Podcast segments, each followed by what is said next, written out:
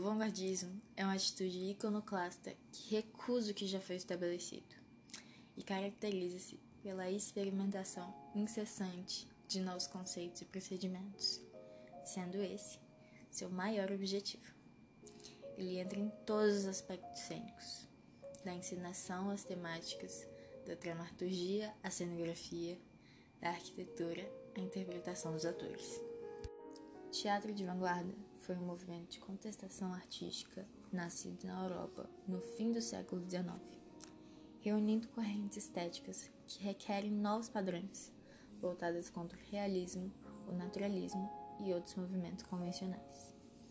Impondo a autonomia da arte e um ilimitado campo de atuação, as vanguardas rompem os padrões estabelecidos, um permanente movimento de reproposição da expressividade artística, voltadas para um além do convencional. Nas primeiras décadas do século XX, caracteriza-se pelos manifestos e atuações grupais.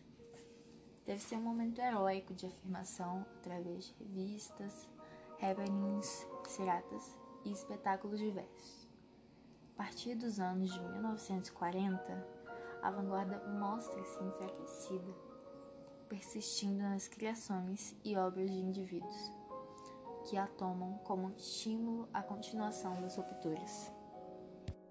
A vanguarda surge no Brasil associada à Semana de Arte Moderna de 1922 o evento chocou grande parte da população e trouxe à tona uma nova visão sobre os processos artísticos, bem como a apresentação de uma arte mais brasileira.